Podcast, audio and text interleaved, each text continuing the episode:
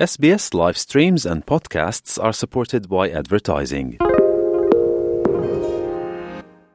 Είστε παρέα με το SBS Ελληνικά.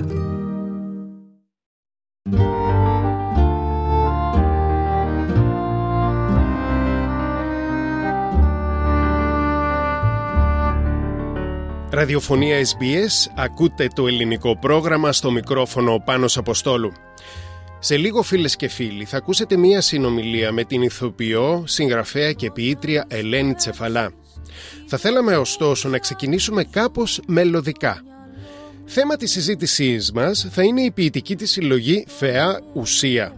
Θα ακούσουμε τώρα ένα από τα ποίηματα της συλλογής της που μελοποιήθηκε από τον Θαλή Τριανταφύλου και το ερμηνεύει η Ευανθία Κριτικού. Έχει τίτλο «Συγχύσεις». Όταν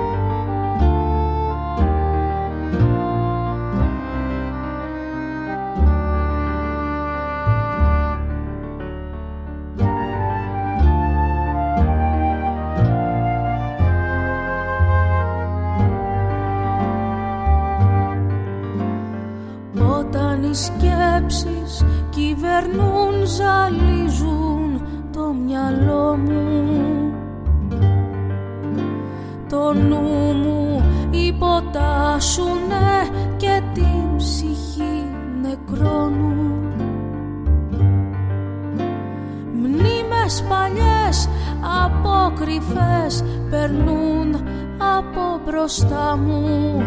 Διωγμοί, θυμοί, εγωισμοί, βιασμοί, αναθεματισμοί. Δικοί μου και των άλλων σε φιλμ νουάρ χωρίς την άδειά μου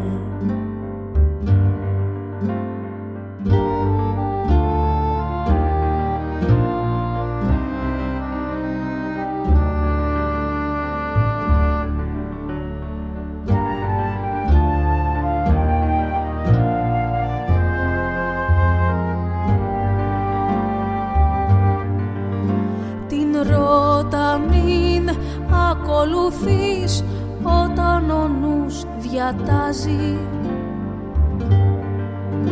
Γιατί στερεύει τη ροή της ζωτικής αρχής.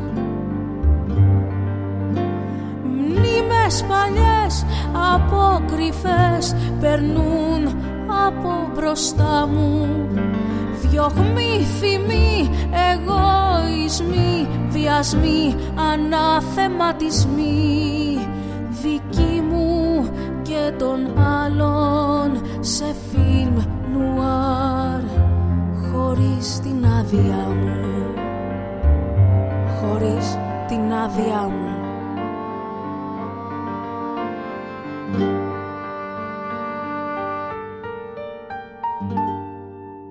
Σήμερα φίλες και φίλοι θα μιλήσουμε με μία δημιουργό, μία καλλιτέχνηδα την οποία αρκετοί από εμάς τη γνωρίζουμε από ένα σημαντικότατο βιβλίο που κυκλοφόρησε πριν λίγα χρόνια και που κατέγραφε τα 100 χρόνια του Θεάτρου των Ελλήνων της Αυστραλίας.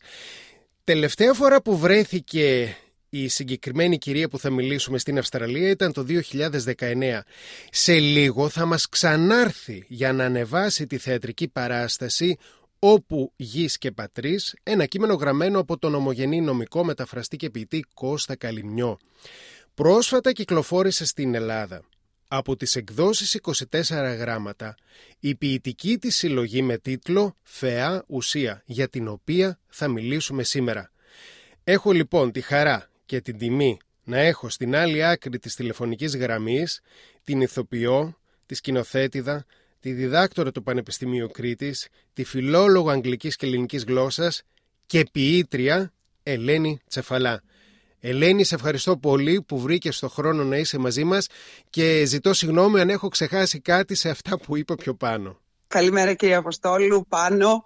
Ε, σε ευχαριστώ πάρα πολύ, είναι μεγάλη χαρά και δική μου τιμή ε, να είμαι προσκεκλημένη του SBS, ε, της ραδιοφωνίας SBS και δική σου ε, και να μιλώ με τους ε, ακροατές της εκπομπής. Έχω πάντα τη χαρά ε, να βρίσκομαι και νοητικά και πολύ περισσότερα με το φυσικό μου σώμα στην ε, αγαπημένη μου Αυστραλία και πολύ περισσότερο στη Μελβούρνη που έχω ζήσει και τρία ολόκληρα χρόνια. Σωστά, σωστά. Δεν είσαι καινούρια, σε ξέρουν αρκετοί εδώ και είχα τη χαρά να σε γνωρίσω κι εγώ το, το 19 όταν ήρθες. Λοιπόν, θέλω να μπω στο ψητό και όταν λέω ψητό εννοώ στην ποιητική σου τη συλλογή. Στα πρώτα ποίηματα που διάβασα, ξεκινάς με το υγρό στοιχείο, μιλάς για ωκεανό, για θάλασσα, για πέλαγος, για την ακτή, για τους αφρούς. Ποια είναι η σχέση σου γενικότερα με το υγρό στοιχείο, γιατί το, το, το έχεις εντάξει έτσι στη συλλογή σου Ελένη; Το νερό για μένα ε, συμβολίζει το συνέστημα. Όταν λοιπόν βρέθηκα, γιατί αυτή η συλλογή γεννήθηκε στη Μελβούρνη.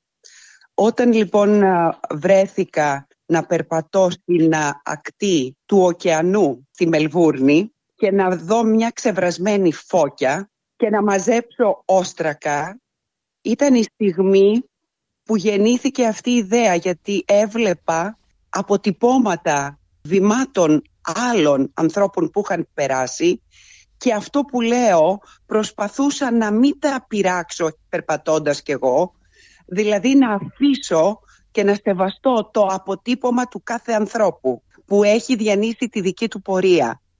Η θάλασσα, το νερό είναι η ζωή. Χωρίς ε, νερό ζωή δεν υπάρχει. Ε, και είναι το οξυγόνο για όλα τα πλάσματα της γης. Γι' αυτό λοιπόν ε, αναφέρομαι πάρα πολύ. Ο άνθρωπος ο ίδιος είμαστε στην πλειοψηφία μας νερό. Είμαστε υγρό στοιχείο το οποίο βέβαια μετατρέπουμε σε ύλη, μετατρέπουμε σε φωτιά και μετατρέπουμε και σε αέρα. Μέσα από την νόηση, μέσα από το πνεύμα και μέσα από το φυσικό μας σώμα. Σε ένα άλλο ποίημα πιο κάτω που μου άρεσε πάρα πολύ και έχει τίτλο «Σημείο αναφοράς» στο τέλος γράφεις «Ψάχνω να βρω τη θέση μου, σημείο αναφοράς η γενέθλια στιγμή στη γη». Ποια είναι η γενέθλια γη της ε, Ελένης ε, Τσεφαλά, επιστρέφεις αυτήν ε, ποτέ; Εάν μιλήσουμε για το φυσικό μου σωμα δηλαδή αυτό που λέμε την πρώτη ανάσα που πήρα, είναι το Μόντρεαλ του Καναδά. Όμως δεν είναι μόνο αυτή η γενέθλια γη. Τα τελευταία χρόνια επισκεφτεί τη γενέθλια γη μου ε, μάλλον δεν την έχω πολύ καιρό. Έχω, το 2007 πήγα τελευταία Θέλω να ελπίζω ότι σύντομα θα ξαναπατήσω τα χώματα και θα αναπνεύσω τον αέρα αυτής της χώρας όπου μεγάλωσα και εκπαιδεύτηκα, με έθρεψε μέχρι τα 18 μου χρόνια. Επόμενη γενέθλια γη είναι η Ελλάδα, όπου εδώ πάλι γνώρισα τι θα πει πνευματική ζωή, γνώρισα την κληρονομιά των προγόνων μας, γνώρισα την καταγωγή μου, τον ε, χώρο και τον τόπο όπου οι συγγενείς μου εξαιματος έζησαν, από πού προήλθε η ρίζα μου; Είσαι από τη Μεσσηνία, ε, Ελένη, νομίζω κάπου το έχω ναι, Ναι, είμαι από τη Μεσσηνία, η καταγωγή των γονιών μου. Ο πατέρας μου έχει καταγωγή από τη Φλεσιάδα που είναι δίπλα στο Μανιάκι και η μητέρα μου από το Κεφαλόβρυσο που είναι ακριβώς το ίδιο βουνό αλλά από την άλλη μεριά. δηλαδή η ρίζα μου είναι ε, βουνίσια να το ναι. πω έτσι, έχει μια ανθεκτικότητα που όμως ε, έζησαν και μεγάλωσαν οι γονείς μου στη Μεσίνη, στο νησί της Καλαμάτας όπως το λένε.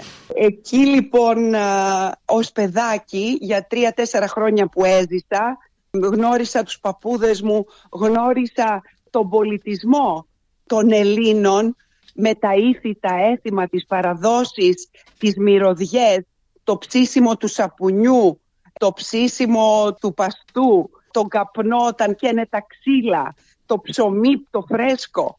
Δηλαδή αυτή η ζωή στην Ήπεθρο. Γιατί ο παππούς μου με έπαιρνε στο περιβόλι. Δηλαδή ένιωσα αυτό που λένε τους ανθρώπους της Ήπεθρου και τους αγάπησα πάρα πολύ με αυτό που είναι. Ένιωσα δηλαδή ένα κομμάτι μου τόσο δικό μου να ξυπνάει μέσα από την συναναστροφή μου με τους θείους μου, τους παππούδες μου, τα ξαδέλφια μου.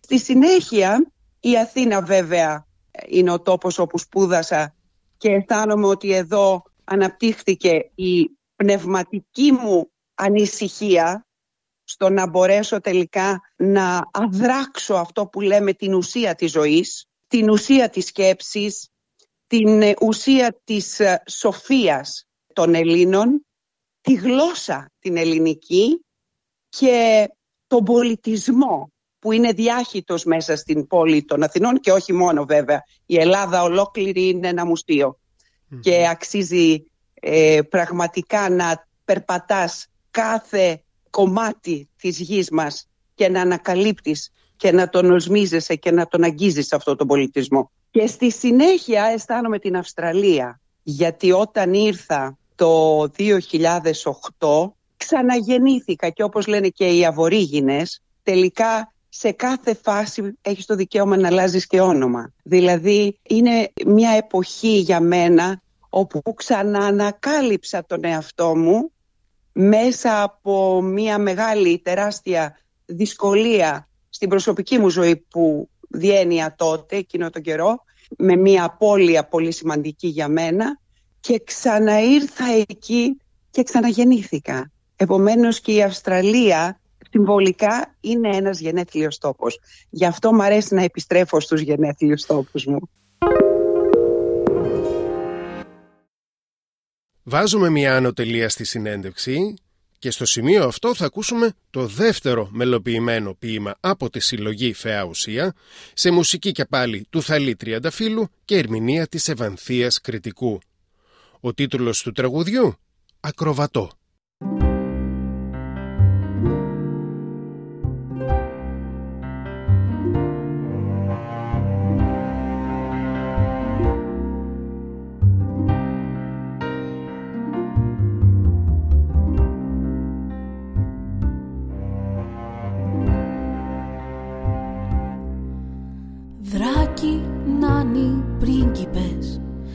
Βοσκοί παλιάτσι υπότες Κακές μητριές και μάγισσες Νεράιδες και στρατιώτες.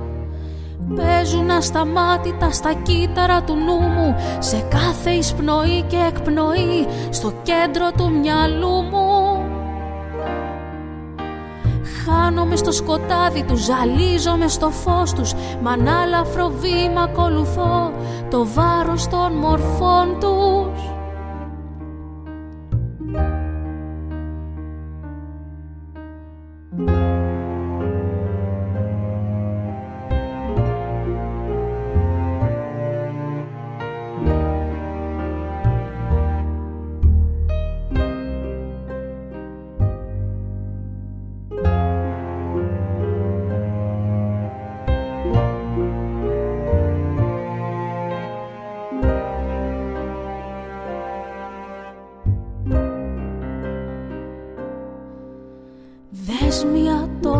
παραμυθιών Ζω περιπέτειες άλλων Αλλότινων καιρών Και μαγεμένων κόσμων. Δίνομαι, παραδίνομαι στη χώρα των θαυμάτων. Ακροβατώ χωρίς σκηνή στη σπήρα των λιμάτων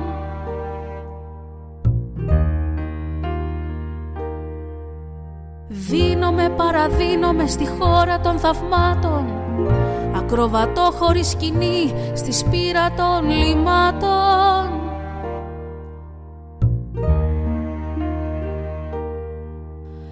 Όψεις ενός όλου σκιάσεις Με πολλαπλές κατόψεις δεν θα μπορούσα να μην μιλήσω και για τον έρωτα. Βλέπω εδώ, έχεις γράψει κάποια ποίηματα, απέλπιδος έρωτας, ο ψυχή μου, χωρίς ανταπόκριση. Λες, γιατί φοβόμουν την αγάπη και όχι το θάνατο ή ο έρωτας θεραπεύει παρασύροντας τις σκουριές του παρελθόντος.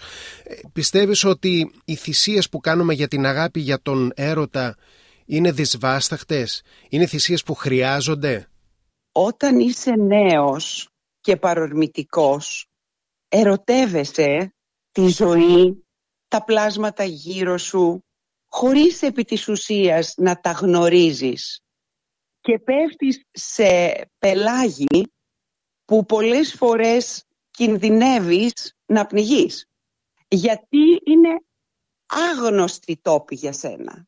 Όσο μεγαλώνεις όμως αρχίζεις και καταλαβαίνεις ότι χρειάζεται πρώτα απ' όλα να γνωρίσεις τον εαυτό σου να αγαπήσεις τον εαυτό σου, να δεχτείς τον εαυτό σου. Και τότε όταν θα συναντήσεις ξανά τον έρωτα με τη ζωή πρώτα απ' όλα και με τους ανθρώπους που εσύ επιλέγεις τότε υπάρχει μία διαφορετική όπου ναι δεν χρειάζεται θυσία χρειάζεται αγάπη χρειάζεται να αναγνωρίζεις την ομορφιά του άλλου αλλά αφού έχεις γνωρίσει τη δική σου πρώτα δεν μπορείς δηλαδή να ερωτευτείς ουσιαστικά έναν άλλον άνθρωπο όταν εσύ ο ίδιος δεν έχεις αναγνωρίσει την δική σου ποιότητα, τα δικά σου χρώματα, την δική σου υπόσταση.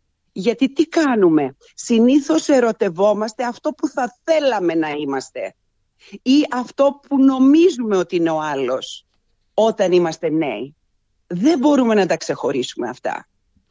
Και μ' αρέσει που σε ένα ποίημά σου λίγο πιο κάτω, με τίτλο «Αγάπη σημαίνει», έχεις ε, στην αρχή τρεις ορισμούς.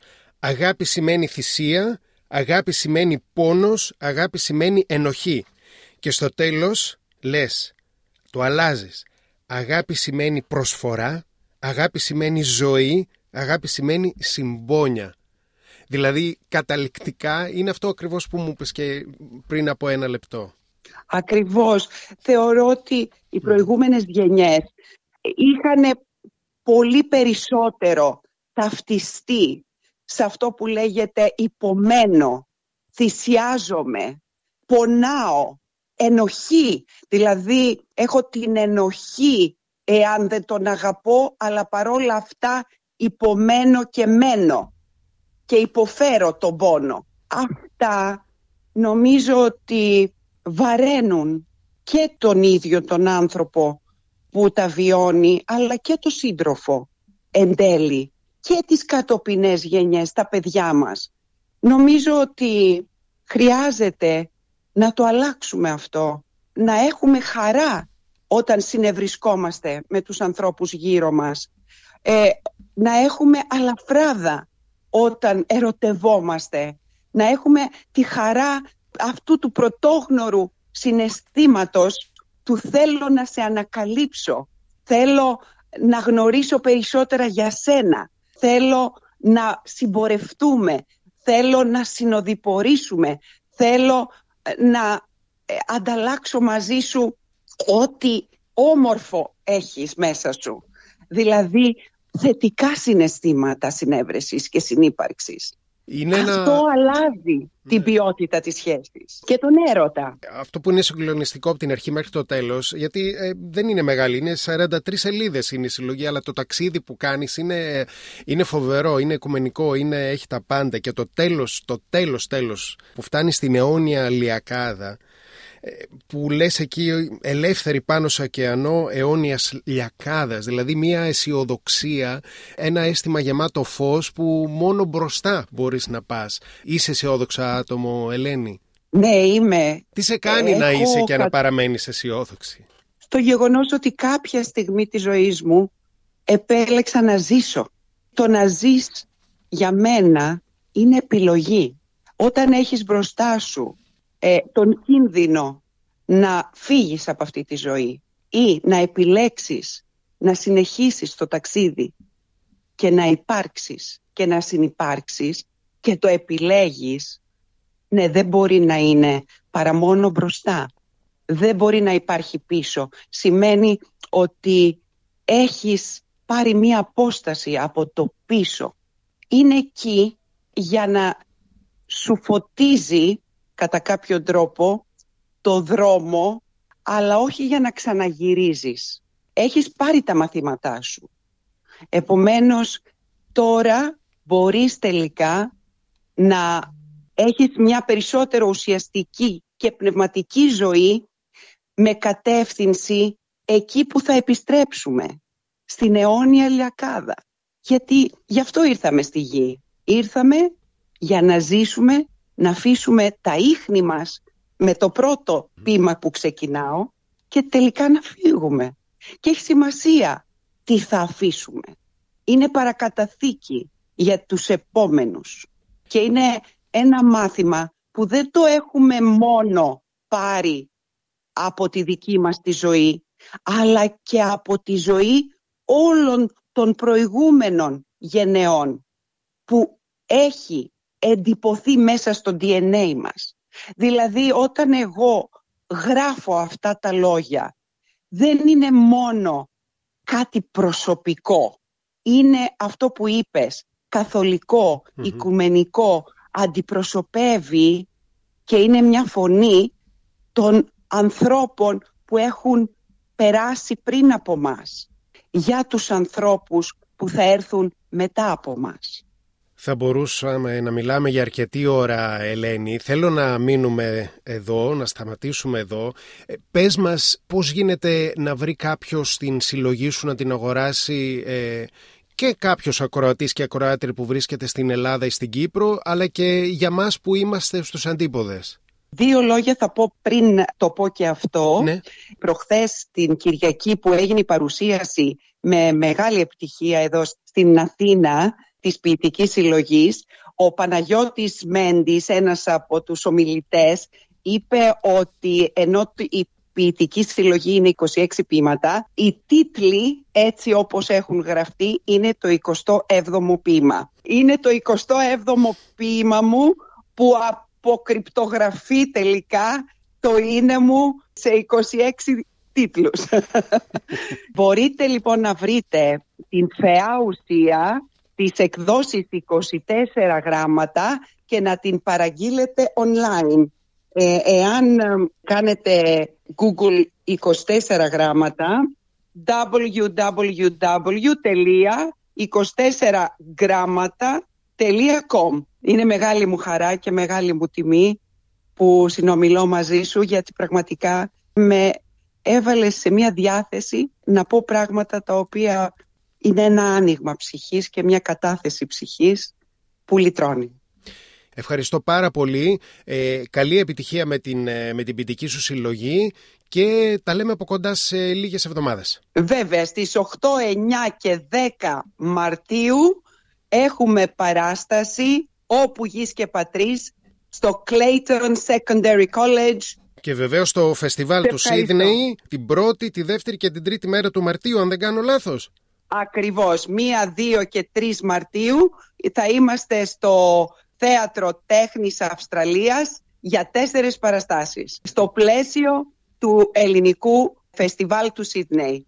Ευχαριστώ όλους πραγματικά για αυτή τη μεγάλη χαρά να μας υποδεχτούν και να μας στηρίξουν για να μπορέσουμε τελικά να δώσουμε και εμείς τους Έλληνες της Αυστραλίας το αντίδωρο που είναι η παράσταση του Κωνσταντίνου Καλυμνιού ε, όπου γης και πατρίς. Σε ευχαριστώ πολύ πάνω μου. Και εγώ ευχαριστώ Ελένη. Καλή δύναμη, καλή αντάμωση. Καλή αντάμωση, καλή αντάμωση. Τους χαιρετισμούς μου σε όλους. Φιλιά. Θέλετε να ακούσετε περισσότερες ιστορίες σαν και αυτήν; Ακούστε στο Apple Podcast, στο Google Podcast, στο Spotify ή οπουδήποτε ακούτε podcast.